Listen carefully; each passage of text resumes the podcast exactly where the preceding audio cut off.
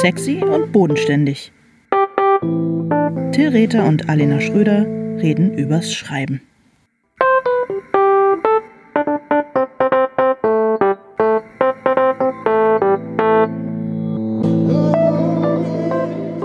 Hallo Alena. Hallo Till. Sag mal, ähm, darf ich dich mal eine Sache fragen? Wie läuft es eigentlich bei dir mit dem Projekt, an dem du gerade arbeitest? Wie läuft es im Moment so? Oh, es läuft ganz gut. Kann, äh, kann mich nicht beklagen. Das, das war nicht ich abgesprochen. Nee, doch, ähm, nö, läuft ganz gut. Wir fahren ja jetzt in wenigen Tagen fahren wir zusammen nochmal in Schreibklausur. Ja, in zehn Tagen, oder? So ungefähr. Genau, so ja. ungefähr. Und äh, bis dahin habe ich mir äh, was vorgenommen und da vor Ort habe ich mir auch einiges vorgenommen. Also es muss noch ein bisschen schneller vorangehen, aber ich kann mich auch nicht beschweren. Es geht ganz gut. Und bei dir? Das heißt, du setzt dir aber wirklich ganz konkrete äh, Ziele dann auch zu solchen ähm, Wegmarken sozusagen. Ja, muss ich, sonst würde ich nicht vorankommen. Machst du das nicht?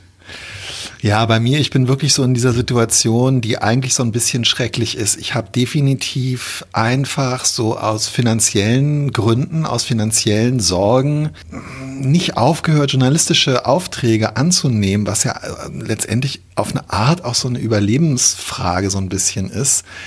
Ähm, und ich habe so, ich hatte zwischendurch so ein Problem, wo ich wirklich das Gefühl hatte, ich fange total an, mich von diesem Text, an dem ich gerade arbeite, zu entfernen und der existiert eigentlich gar nicht mehr für mich und dann wird es ja irgendwann kriegt man so ein schlechtes Gewissen und so Angstzustände so ein bisschen, wie man da jemals anfangen und damit fertig werden soll. Hm. Aber ich habe mich irgendwie, das war glaube ich auch der Grund, ähm, warum ich dich jetzt gefragt habe, weil ich ein bisschen damit äh, flexen wollte. Ich habe mich da wieder so so reingezwungen in den letzten in den letzten zehn Tagen und ja. ähm, mit zwingen meine ich, dass ich halt wirklich ganz stur mich jetzt jeden Tag, auch wenn ich nur eine halbe Stunde Zeit habe oder so oder nur eine Viertelstunde, ähm, dass ich mich dann einfach so ein bisschen damit beschäftige. Und ich merke, dass mir das ähm, sehr gut tut und sehr gut gefällt. Und ich äh, muss jetzt auch nur noch und möchte jetzt auch nur noch drei irreguläre journalistische Arbeiten machen, äh, drei größere. Und danach werde ich bis Ende des Jahres nur noch so ähm, Standardprogramm machen. Und äh, dich damit beschäftigen heißt, dass du tatsächlich schreibst oder dass du darüber nachdenkst? Nee, nee, nee, dass ich wirklich tatsächlich das äh, Dokument äh, öffne und dass ich daran schreibe und sei es, dass ich ähm, wenn, also dass ich Zeit äh, mit dem Text verbringe und sei es, dass ich äh, Kapitel äh, oder zumindest Szenen oder so skizziere und, und plane. Und ich habe auch schon so, also ich möchte auch, ich möchte da ähm, bei der Schreibwoche weil man da ja schon Zeit miteinander verbringt und sich irgendwann auch ähm, einander öffnet, möchte ich, yeah. äh, und zwar dahingehend, wie viel man denn jetzt schon hat und was man noch äh, haben möchte und so. Ich möchte mhm. das schon auch mit einer. Finde ich immer sehr peinlich, dieser, dieser Teil der Veranstaltung. Ich möchte da nicht nackt dastehen und einfach nur das haben, was ich schon vor einem halben hm. Jahr hatte oder so. Hm. Verstehe, verstehe. Ja, ich muss auch sagen, es, ich, es geht relativ langsam bei mir voran, aber es geht immer langsam bei mir voran, weil ich beim Schreiben denke und dann ganz oft nicht so richtig gut loslassen kann. Und ich benutze das jetzt mal als Überleitung zu dem Thema, über das wir eigentlich sprechen wollten. Nämlich eigentlich wollten wir über Vorlieben und Vorbilder und vielleicht so ein paar äh, Regeln, die man sich selber auferlegt oder auch Sachen, die man sich bei anderen abguckt, äh, sprechen. Ja, oder? und Sachen, die man auch vielleicht gar nicht mag und die einen immer irgendwie so wahnsinnig machen. Genau, aber da äh, fällt mir ein, dass ich manchmal, wenn ich so äh, immer an meinen Sätzen so rumdrechsel und einfach ewig brauche, bis ich mal so einen Absatz zustande gekriegt habe, dann denke ich immer an Schriftsteller und Schriftstellerinnen oder Autorinnen, Autorinnen, bei denen ich immer das Gefühl habe, die können mal so laufen lassen. Also die können mal so einen Gedanken über fünf Seiten fließen lassen, ohne jedes Mal wieder abzusetzen und nochmal äh, vorne nochmal was umzuschreiben. Sibylle Berg zum Beispiel, die kann das total gut und das bewundere ich und ich manchmal wünschte ich, ich könnte das auch besser. So ein bisschen loslassen und äh, ach, nicht immer alles so kaputt denken, sondern einfach mal laufen lassen, gedanklich.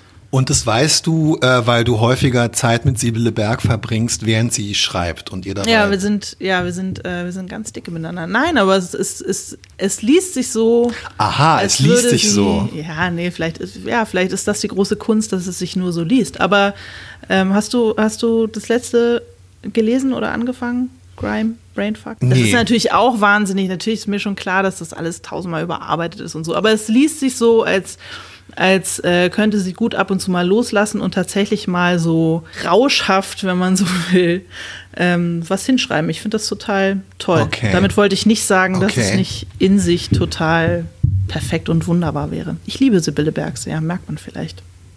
Ja, ähm, ich und ich, also ähm, tatsächlich wäre es äh, interessant zu wissen, das weiß ich aber äh, überhaupt nicht, weil ich keine entsprechenden Interviews oder so mit ihr kenne, ob das ein Effekt ist, der tatsächlich dadurch entsteht, dass sie auf diese Art und Weise schreibt, nämlich rauschhaft, ich weiß, was du meinst, oder ob dieser äh, Effekt sehr ähm, sorgfältig äh, konstruiert und ähm, und hergestellt ist, eben doch durch häufiges Vor- und Zurückgehen und so weiter und so fort. Aber ich weiß, was du, ähm, ich weiß, was du meinst. Es klingt so, äh, es klingt, ähm, es klingt zwangsläufig und, äh, und unkonstruiert. Äh, es hat so einen so Sound und so einen, Ja. so Drive oft. Kommst du je in so, eine, in, so eine, in so eine Zone, wo die Sachen sich fast wie von selbst schreiben oder denkst du über jeden einzelnen Satz nach? Nö, das, ja, da komme ich schon hin, aber vergleichsweise selten. Ich muss Ja. das schon sehr herstellen. Also das, äh, der große Schreibflow, ja, nee, das passiert schon, aber ist, ähm, ist schon eher die Kirsche auf dem Krautwickel oder so. Keine Ja, Ahnung. lecker. Apropos, also ähm, gibt es da irgendwelche Sachen, wie du das versuchst herzustellen oder was ähm, oder was dir dabei, was dir dabei hilft oder helfen könnte, in diesen Zustand zu kommen? es haben ja viele unserer VorgängerInnen ähm, sehr erfolgreich über gewisse Zeit zum Beispiel mit ähm, Alkohol ähm, gearbeitet, Ja. experimentiert. Hm, das werden wir dann in unserer Schreibklausur nochmal, ähm, können wir daran anknüpfen. Ich schreibe ja tagsüber, deswegen, äh, und ich saufe tagsüber in der Regel eher nicht, deswegen, ähm, nee, Alkohol eher nicht. Manchmal, wenn man etwas schon im Vorfeld, wenn man genug Zeit hatte, im Vorfeld etwas sehr lange durchzudenken und genau weiß, wie man von A nach B kommt, dann äh, stellt sich das ein. Und ehrlicherweise, wenn ich keine Ablenkung habe, äh, zum Beispiel indem ich mich irgendwo hinbegebe, wo ich kein Internet habe. Also ich muss schon sagen, ähm, dass es, ja, es gibt manchmal so, es gibt manchmal so Sachen, wo ich dann auch weiß, boah, also ähm, ich meine, der Alkoholkonsum äh, beeinträchtigt ja so kritische, so kritische Fakultäten, die man hat.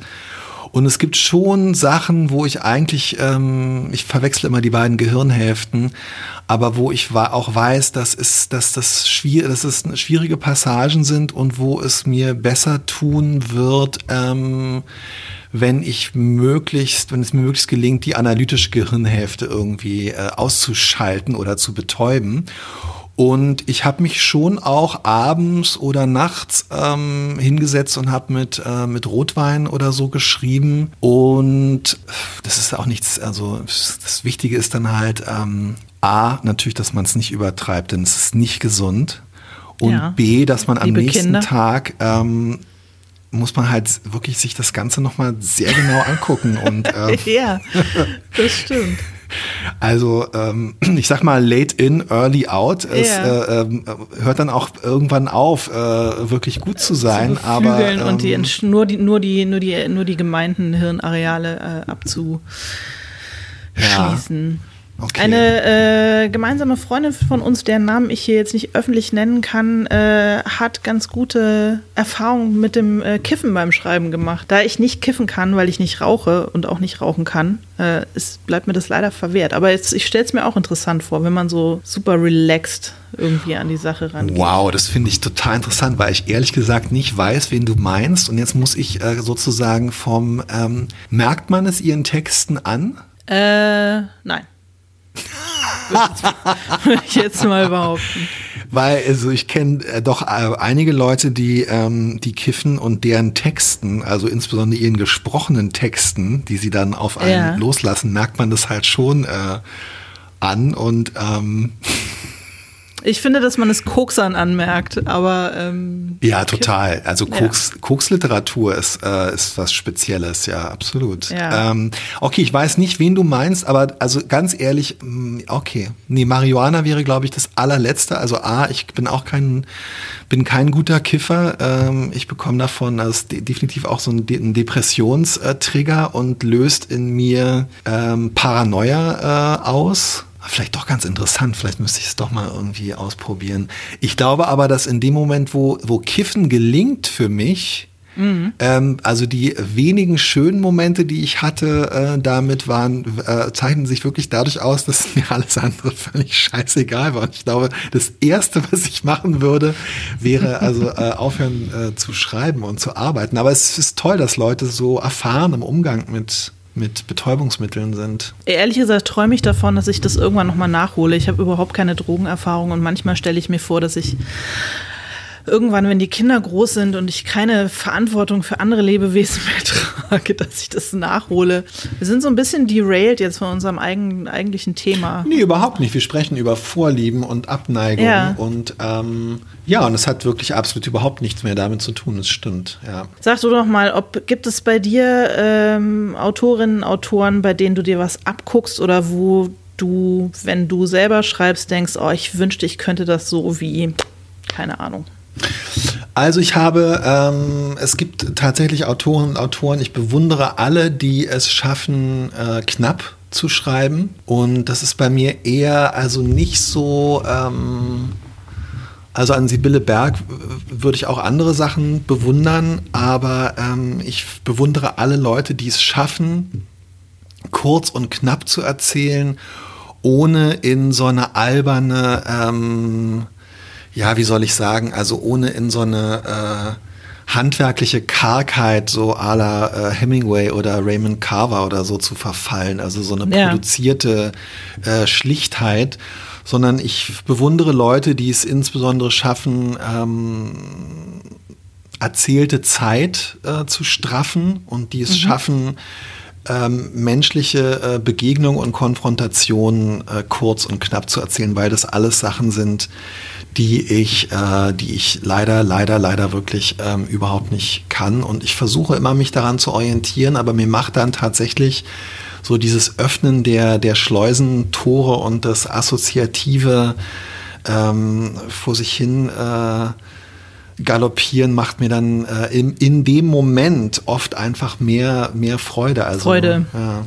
Hm. Das ist, das, das ist, aber das bewundere ich, das bewundere ich sehr. Und äh, die Autoren, äh, Autorinnen, die ich im Moment gerade gerne lese, äh, gerade auch äh, Muriel Spark und Shirley Jackson, über die ich hier schon häufiger bis zur äh, ähm, bis zur Anödung aller Beteiligten gesprochen habe, zeichnen sich halt dadurch aus, dass sie äh, Sachen wirklich ähm, schnell und kurz erzählen können, um sich dann dem Wesentlichen zu widmen. Also zum Beispiel Shirley Jackson halt so der Beschreibung von von Häusern und, äh, und von Einrichtungen und ähm, und äh, Muriel Spark, der ähm, äh, den, den Dialogen, das finde ich eigentlich total toll, wenn man da irgendwie schnell zu den Sachen kommt, die einen wirklich interessieren.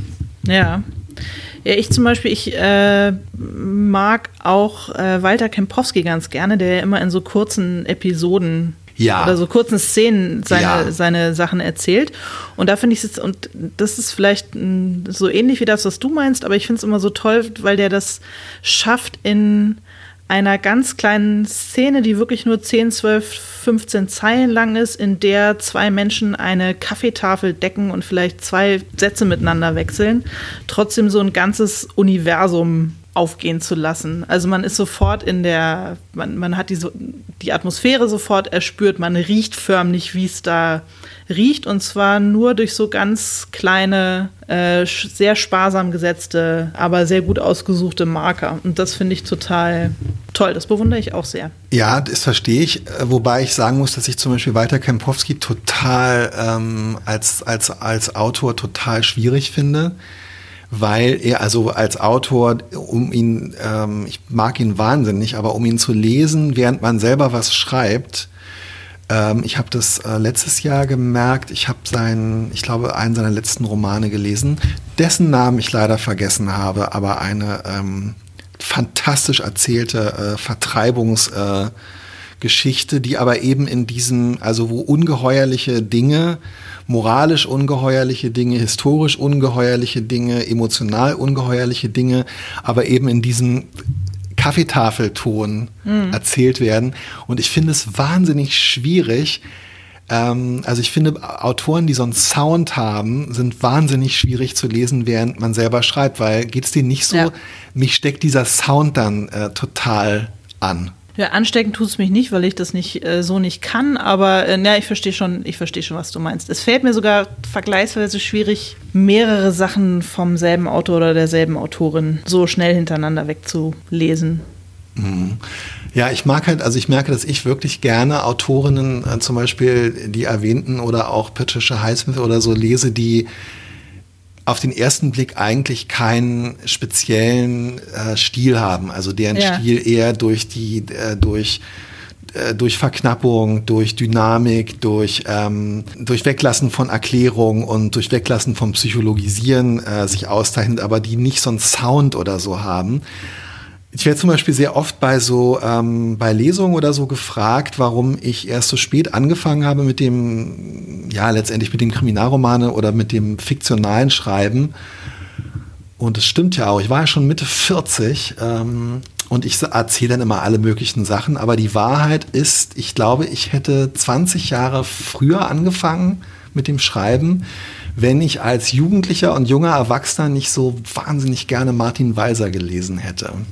Also Martin Weiser ja. aus, aus seiner kommunistischen äh, Zeit, die Romane aus den späten 60ern bis in die äh, späten 70er Jahre, als er ja DKP-Anhänger war und immer so Romane geschrieben hat über das Schicksal von so kleinen Angestellten, die versuchen, mhm. sich an so, an ihrem Chef abzuarbeiten und dem Chef ist es natürlich völlig scheißegal und die können immer nur daran scheitern und ähm, so äh, Immobilienmakler, Makler, Angestellte, äh, Chauffeure und so. Mich hat es, also mich hat es wahnsinnig unterhalten und vor allem war ich, äh, was ich heute ähm, A, sowieso nicht mehr finde, in dem, was er schreibt und B, wenn ich es finde, unerträglich finde.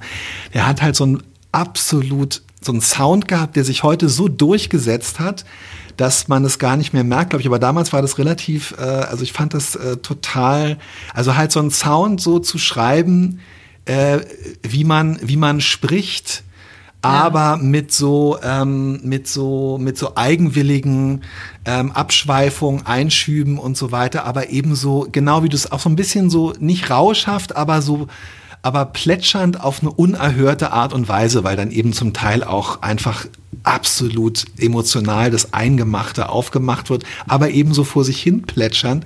Und aus irgendeinem Grund hat mich das so infiziert, dass ich, als ich angefangen habe, jenseits von Science Fiction so für mich selbst irgendwie Kurzgeschichten oder Romanversuche zu machen mit Anfang 20 bis Anfang 30, es hört sich an, es hört sich einfach alles an, wie Martin Weiser in den 70er Jahren geschrieben hat. Und wenn ich das nicht gelesen hätte damals, dieser mhm. Mann, dieser Mann, ja, wo es wirklich so viel Grund gibt, ganz ehrlich, was dieser Mann angerichtet hat, ja, in der deutschen Literaturszene, in Verlagsprogrammen, ähm, überhaupt in der ganzen äh, deutschen ähm, äh, was die Betrachtung und die Beschäftigung mit der deutschen Vergangenheit angeht, als ob das nicht genug wäre, Alena. Er ja. hat mich 20 Jahre meiner Autorenexistenz gekostet. Das wusste ich nicht, schockiert mich und ähm ich muss mich auch entschuldigen, dass es jetzt hier so aus traurig. mir rausbricht, aber ähm, ich weiß, wir haben jetzt einen Hörer weniger, aber ähm, so ist es.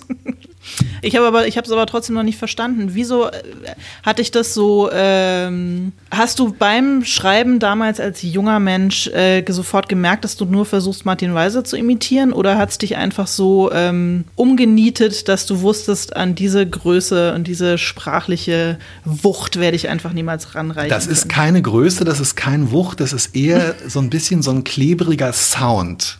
Das ist so ein klebriger, pseudoanalytischer Sound, der so das aufnimmt, was einem als mittelgebildeter Mensch die ganze Zeit so äh, durch den Kopf geht. Und es ist einfach wahnsinnig das ist so wahnsinnig verführerisch, weil das, äh, weil man, wenn man so, wenn man diesen Sound annimmt und es fällt einem ganz leicht beim Schreiben, muss es sich gar nicht vornehmen, man hört sich sofort so ein bisschen schlauer an, als man ist und das, was man schreibt, klingt ein bisschen unterhaltsamer, als es in Wahrheit ist. Was fürchte ich ein ziemlich vernichtendes Urteil ist. Ich möchte es hier aber vor allem auf meine ungefähr fünf 1000 unveröffentlichten Manuskriptseiten der Jahre 1989 bis 99, 2009, keine Ahnung. Ja, äh, ich, äh, äh, ich Fan. Bin ja ein bisschen jünger als du. Ich habe so ein bisschen die Hoffnung, dass ich möglicherweise dein, äh, wie nennt man das, dein, ähm, deinen Nachlass verwalten darf irgendwann und dann all diese ungehobenen Schätze all diese ungehoben, weil sich vielleicht deine Frau und deine Kinder nicht so dafür interessieren, äh, all diese ungehobenen Schätze nochmal äh, in die Welt blasen darf. Ähm, es existiert fast nichts mehr davon. Ich habe es da alles weggeschmissen. Das glaube ich nicht so richtig. Ich war mal in deinem Büro, ich weiß, dass du Dinge aufhebst. Fast nichts mehr, genau. Ich, ich, äh, ich hebe Dinge auf, weil ich auch immer hoffe, irgendwelche ähm, Steuerquittungen darunter noch zu finden. Aber Verstehe. Was wollte ich sagen? Ach so, ja, guck mal, wir eigentlich wollten wir ja so über Lieblingsschriftsteller sprechen und so. Ich habe dir im Vorhinein gesagt, dass ähm, mich das, dass mir das irgendwie Unbehagen bereitet. Deswegen ja, ja. reden wir jetzt nicht so richtig darüber. Aber Gedanken gemacht habe ich äh, mir trotzdem und habe überlegt, ob es zum Beispiel eine Autorin gibt oder einen Autor, bei dem ich wirklich das äh, sozusagen das Gesamtövre tatsächlich gelesen habe und äh, ob das dann meine Lieblingsschriftstellerin oder mein Lieblingsschriftsteller wäre. Und die Wahrheit ist, dass äh, ich das nicht habe. Ich glaube, du bist der einzige Autor. Oh, den, dessen Gesamtwerk. Der einzige Autor, äh, dessen bekanntes und erschienenes äh, Gesamtwerk ich äh, gelesen habe habe. Deswegen bin ich oh, wie toll. elektrisiert zu erfahren, dass es da noch unveröffentlichtes Material gibt.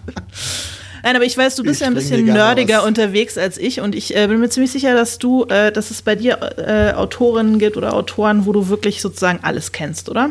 Oder alles nee, gelesen gar, überhaupt nicht, kein bisschen. Also ja, wahrscheinlich Patricia Highsmith, aber einfach. Und ich war als als Jugendlicher ähm, wahnsinniger George Orwell-Fan und äh, habe auch damals alles, was es gab und habe sogar mich durch die, äh, zumindest durch die drei Auswahlbände mit Briefen und äh, Collected Journalism, bla bla bla gekämpft, was äh, absurd war, weil ich natürlich als 15, 16, 17-Jähriger außerordentlich wenig Kenntnis über die englische Literaturszene der 30er und 40er Jahre und die ganzen Leute, deren Bücher er da rezensiert hat. Und ähm, aber das ist interessant, weil wir darüber sprechen, weil mich damals gerade daran auch so ja, ich weiß auch nicht. Also mich hat an, an, an Orwell eben auch so dieses, äh, so ein bisschen inszeniert, dieses schonungslose, auch diese Inszenierung von Männlichkeit, also und diese Inszenierung von, von äh, Journalismus, also mit Obdachlosen leben, ähm, in den Krieg ziehen, um über den Krieg zu schreiben. Lauter Sachen, die ich selber nie machen würde und die ich heute äh, auch außerordentlich äh,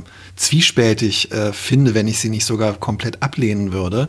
Aber das hat mich damals alles wahnsinnig angesprochen und nicht zuletzt auch äh, seine Schreibregeln, auf die ich, nachdem ich 1984 gelesen hatte, schnell gestoßen bin. Es gibt ja so ein paar ganz einfache Sachen, die er mal formuliert hat, die im Grunde genommen auch das sind, was an Journalistenschulen gelehrt wird, nämlich nicht im per Sag mal.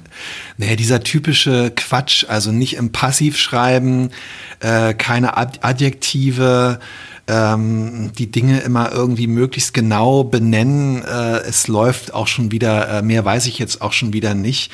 Und er hat dann natürlich äh, am Ende irgendwie noch die Regel, aber äh, besser gegen all diese ähm, Regeln zu verstoßen, als äh, was äh, nicht so Schönes hinzuschreiben.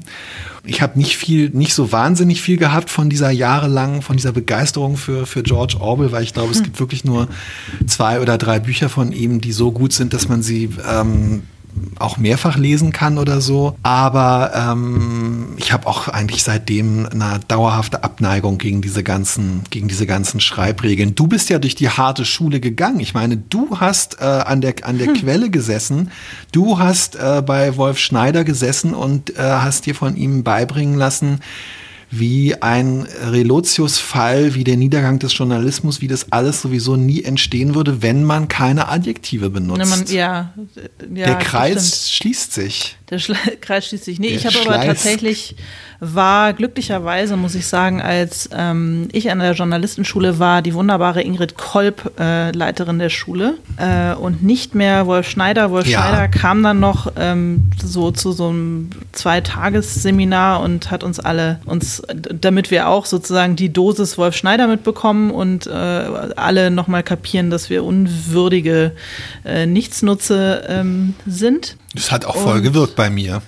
Äh, ich finde. Ähm, Aber er hat ja, ja euch Schreibregeln, entschuldige, wenn ich unterbreche, beigebracht? Ja, nee, natürlich. Also es sind ja, ja, Oder war das keine so Adjektive, keine Adjektive. man darf auch keine Anglizismen benutzen und sowas.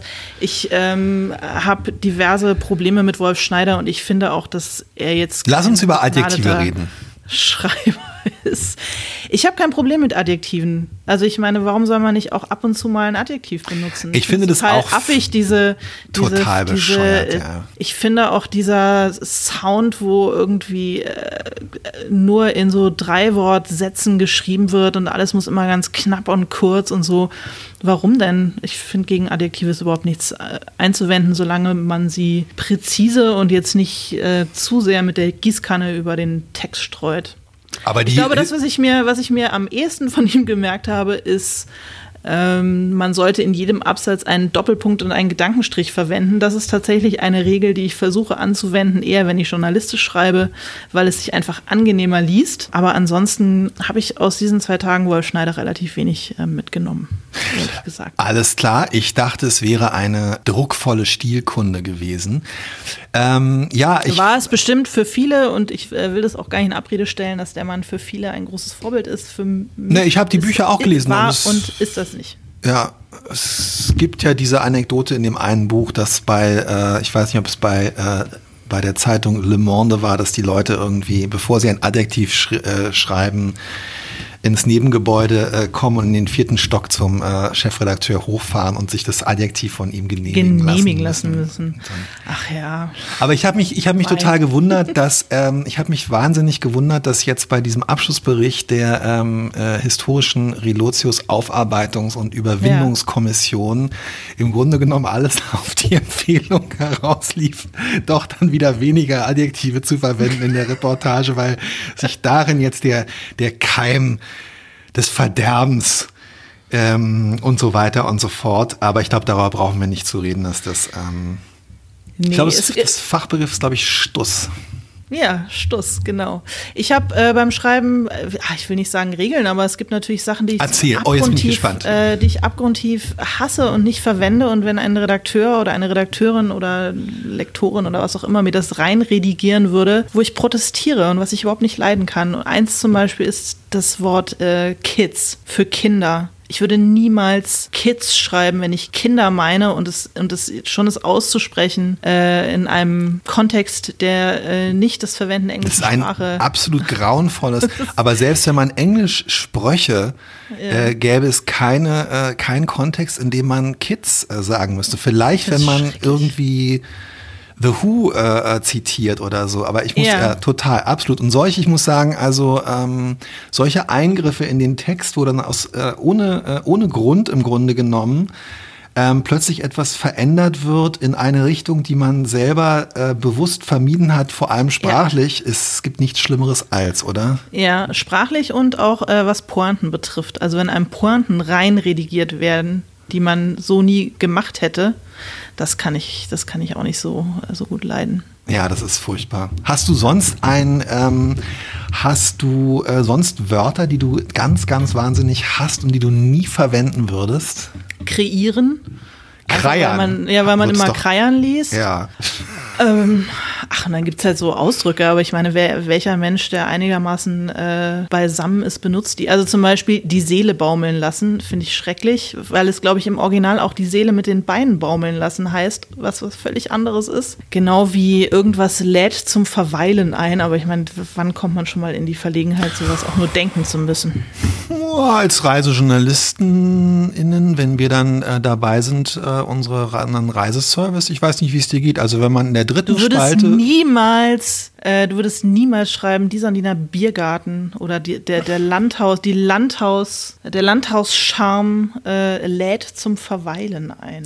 Also ich habe aber bereits äh, mir die mit den, mit den Handballen gegen die Schläfen geschlagen und Schreie ausgestoßen, um es zu vermeiden, um mir irgendwas anderes, weil es ist ja nun mal, es man weiß sofort, was gemeint ist. Ja, natürlich. Ich hasse zum Beispiel, was mein, was eigentlich auch der Hauptgrund war, warum ich die Arbeit ähm, bei in der Brigitte-Redaktion, äh, wo ich zwischenzeitlich auch für die Betreuung von ähm, von Kleintexten und auch aus dem Haushaltsressort äh, zuständig war und ähm, zusammen mit einer Kollegin aus der Chefredaktion für das Formulieren von Titelzeilen. Diese Arbeit musste ich aufgeben, weil ähm, ich das Wort lecker Oh ja, stimmt. Auf lecker eine Art und Weise ja. hasse, die ja, mich wirklich. Ich kann, also es ist wirklich. Schnabulieren kommt noch. Ach, schnabulieren, da muss ich ganz ehrlich sagen, da ist aber schon wieder so völlig klar, dass man, dass das niemand, also jeder, der das Wort schnabulieren einsetzt, weiß, was er oder was sie tut. Das sind, ja. man, man weiß einfach, dass man, dass man sich gerade lächerlich macht. Ja. Aber das Wort lecker, lieber Alena, ist ja gesellschaftlich komplett akzeptiert. Du ja, bist ja, ich bin ja bei meinen Schwiegereltern, ich bin ja bei Menschen, bei wirklich Menschen über 80, die das Wort lecker benutzen, als wenn es das Normalste von der Welt wäre. Ja. Das steht genau auf Verpackungen. Haben wir uns schon über den Kosteklecks unterhalten, den meine armen Kinder in ihrer schrecklichen Schulkantine ähm, nehmen müssen, wenn sie irgendein, bei irgendeinem Gericht äh, verständlicherweise nur die Beilagen wollen. Dann müssen sie aber einen ich, ich, ich, sehe, wie du, wie du versuchst, nicht zu würgen. Müssen sie einen Kosteklecks. Ein Kotzeklecks? Ähm, ein Kosteklecks über sich ergehen lassen. Ich kann das gar nicht sagen. Ich lispele sowieso. Ich finde, das ist ein menschenverachtendes Wort. Ich sag dir eins, Alena. Dann muss ich aber wiederum sagen, also es gibt zum Beispiel, ich glaube, dass man einen sehr guten Text, einen sehr guten ähm, unterhaltungsliterarischen Text schreiben könnte, in dem man unkommentiert, aber sozusagen im Einvernehmen mit der Leserin ähm, das Wort Kosteklecks verwendet. ähm, und das das könnte ein guter, das Wort lecker aber zum Beispiel, kannst du in einer äh, äh, auktorialen Erzählstimme nicht in einen Text einbauen, ohne den gesamten Text zu ruinieren. Ich weiß nicht, warum ich hier so apodiktische Vorträge halte. Gibt es irgendwas, was du wahnsinnig äh, liebst? Ich meine jetzt gar nicht, vielleicht auch sogar Lieblingswörter, ähm, die du oder äh, so Tricks und Kniffe, die du beim Schreiben, wo du merkst, die liebst du und die überbeanspruchst du vielleicht auch. Doppelpunkte und Gedankenstriche. Ja, absolut. Ja, vielleicht sag du es mir. Ähm, werden mir auch ganz oft sein. rausgestrichen, ja. Möglicherweise, aber es fällt einem ja selber nicht so auf, wenn man so verliebt ist in irgendwas oder? Dass man es überbeansprucht. Oh, doch, ich, also ich, ich mag ja zum Beispiel keine Verben. Ähm, wenn wir uns jetzt hier schon ganz, ganz, ganz, ganz kategorisch über Wortgruppen äh, ja. und Wortarten Adjektive, äußern. hui, Verben, hui. also ich finde es zum Beispiel total, was ich merke, was ich gerne mache und was ich unfassbar affektiert finde. Ähm, ich finde, im Krimi kann man ja, das ist ja das Schöne an der Genreliteratur, dass man immer mal wieder so affektierte Sachen ähm, reinschmuggeln kann, dass die Leute dann sagen, oh, ein Kriminalroman mit Anspruch.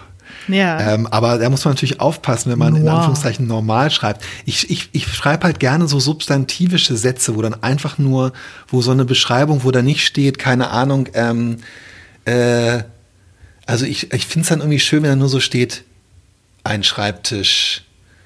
Okay, Quatsch, ich kriege das jetzt leider gerade nicht improvisiert. ähm, also ich habe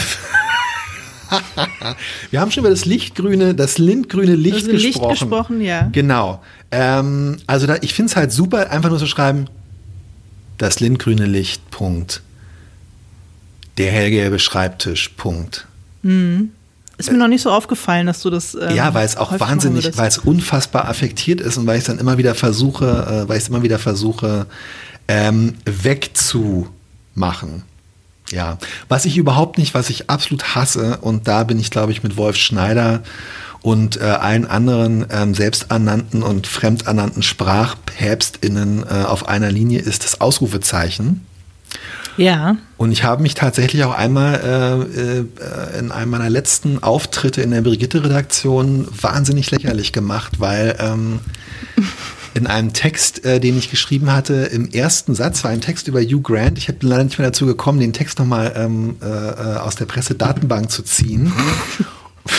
Und im ersten Satz, dieser erste Satz war ausdrücklich Sagen wir, der erste Satz lautete, ach, Hugh Grant.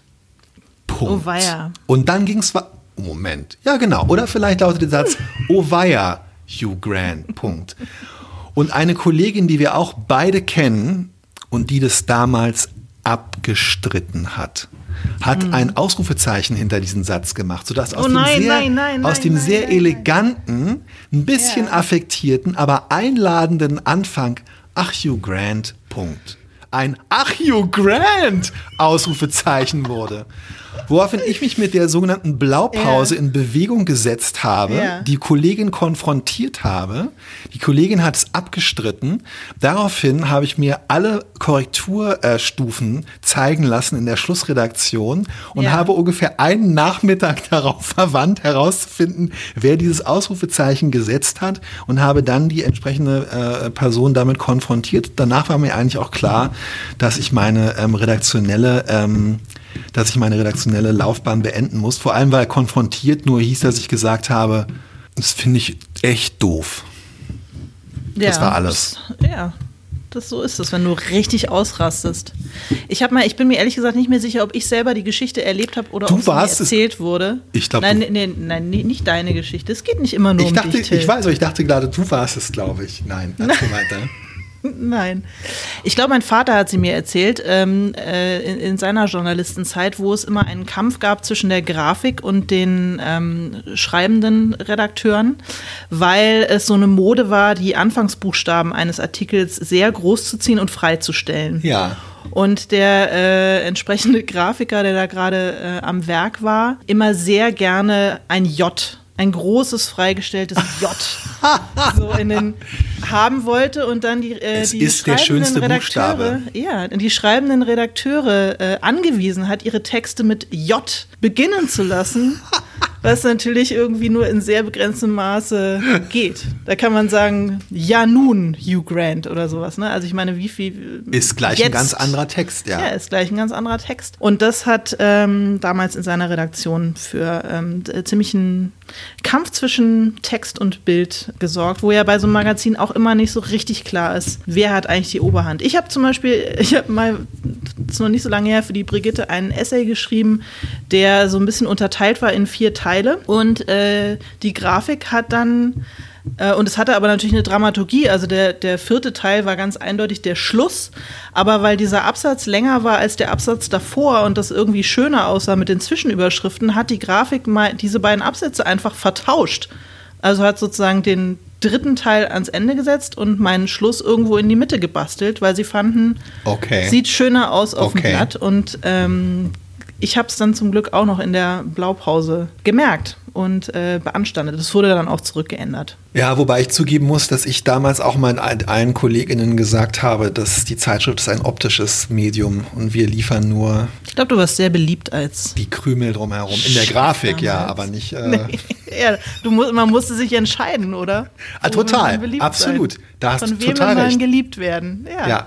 ja. Verstehe. Muss, ja, man musste sich für sein Team entscheiden, ja. Ja, ja. Jetzt kommt raus, äh, auf wessen Seite du standest. Okay, das heißt, du hast auch große freigesetzt, freigestellte äh, Anfangsmajuskeln. Na, wir durften ja nicht mit I anfangen, deshalb ah, bei Brigitte. Okay. Da ist noch äh, Detlef Heinke persönlich rumgekommen und hat gesagt, äh, und zwar auf so dem nicht. Papiermanuskript und hat gesagt, das geht nicht, das fängt mit I an.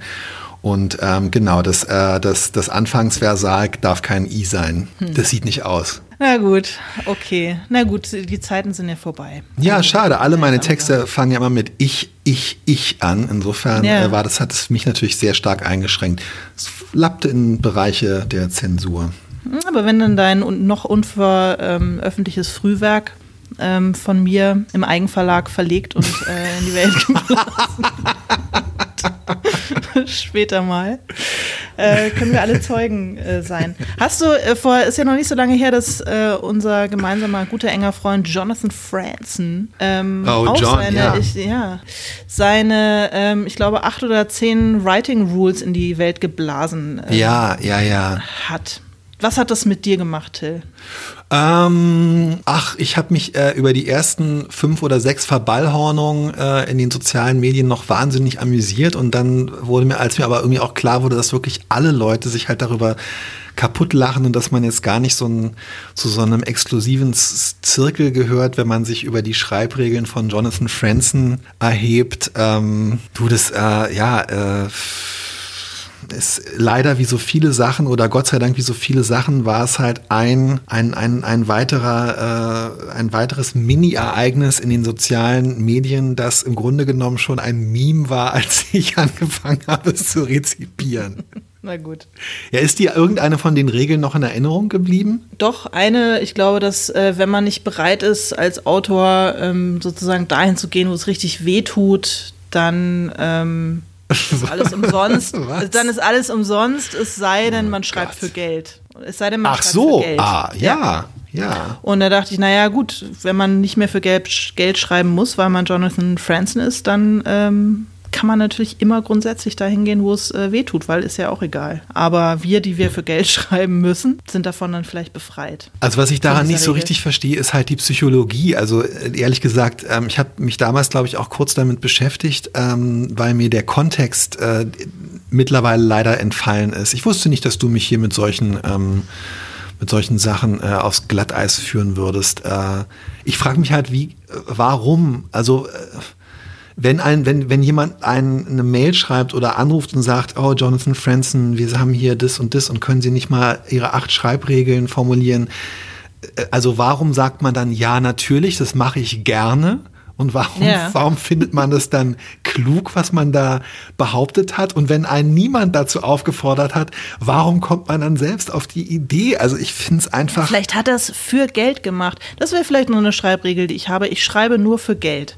Also ich schreibe nicht für ohne Geld. Ach echt, tatsächlich. Ja, Okay. ich arbeite nicht äh, umsonst.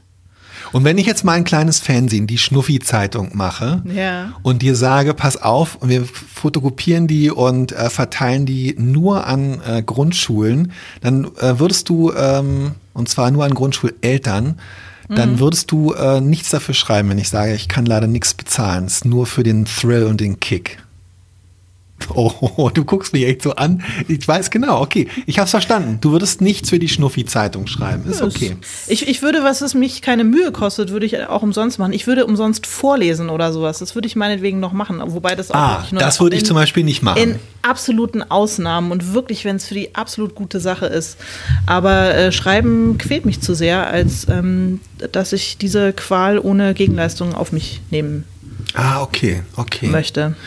Nee, beim, also ich würde definitiv nicht mehr, also ich würde definitiv nicht nur nicht mehr, sondern ich würde nicht umsonst ähm, lesen, weil ich finde, das ist so ein Bereich, ähm, wo Menschen, die dann, ähm, weil es ihr Hobby ist oder weil sie äh, sich nichts, äh, ja, also nee, da habe ich gerade das Gefühl, ich lese nicht mal mehr für meine Kinder umsonst.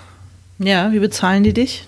Die wo wollen nicht bezahlen, seitdem wird auch nicht mehr vorgelesen. Würde auch nicht mehr vorgelesen. Ja, das ist dann halt so. Auch mal, müsste hier auch mal, das müsste ich hier auch mal ähm, einführen. Aber ich glaube, meinen Kindern wäre es äh, wurscht, weil die wollen auch selber nicht lesen. Also ich glaube, dann würde einfach kein gedruckter Buchstabe mehr vor ihre Augen kommen. Aber vielleicht kommt es noch. Was liest du denn gerade? Ähm, was lese ich gerade? Ich habe ein Muriel Spark Buch am See vergessen. Das ist also nicht so wahnsinnig interessant. Ich lese ein Buch von 1987, 88 von ähm, Daniela Dahn, einer ähm, Essayistin und Schriftstellerin aus dem damaligen Ostberlin, die über äh, wahnsinnig schön über Prenzlauer Berg schreibt, über dein Prenzlberg, Alena. Ja, super. Und es Leih ist ein, ein ganz tolles äh, historisches Buch, was mir wahnsinnig gut gefällt, was sehr ähm, schön geschrieben ist und ähm, Ansonsten liegen noch so einige. Ich lese leider immer sehr viele Sachen gleichzeitig. Wie ist das bei dir? Ich lese nie Sachen gleichzeitig. Meine Mom macht das auch. Ich weiß gar nicht, wie das äh, funktioniert. Ich kann immer nur eine Sache lesen und dann brauche ich in der Regel auch ein paar Tage, um so drüber wegzukommen, bevor ich das nächste anfange. Was du, glaube ich, auch machst, was ich auch total faszinierend finde, du liest auch Bücher gerne zwei, dreimal, oder? Ich glaube, du hast in diesem Podcast schon Sätze gesagt wie, das und das ist ein Buch, äh, zu dem ich gerne zurückkehre. Das halte ich für absolut ausgeschlossen, dass ich das gesagt habe. Doch, hast du schon mal gesagt. Finde ich total lustig. Ich habe in meinem ganzen Leben äh, Kinderbücher ausgenommen, die ich dann halt selber gelesen, nochmal vorgelesen habe. Äh, wirklich noch, noch nie ein Buch zweimal gelesen. Ähm, Ich schreibe mir aber auch nichts an den Rand. Ich mache auch keine Unterstreichungen und sowas. Ich bin einfach, ja, bin einfach kein guter Literaturnerd, was das betrifft. Aber das definiert man doch für sich selbst. Das ist doch egal. Also Ja, es gibt bei mir sind, es sind höchstens fünf oder sechs Bücher, die ich mehrfach gelesen habe. Also das kann auch über die rede ich natürlich dann aber auch überproportional viel, weil sie aus irgendeinem Grund also natürlich fünf oder sechs Bücher und alles von Martin Walser. Ach, meine Liebe, es war schön, dich zu sehen, schön mit dir zu sprechen. Ich wünsche dir auch. eine fantastische Sommerpause. Bis nächste Woche. Ja, genau. Ein kurz, eine kurze Sommerpause. Tschüss, Till. Tschüss, Alena.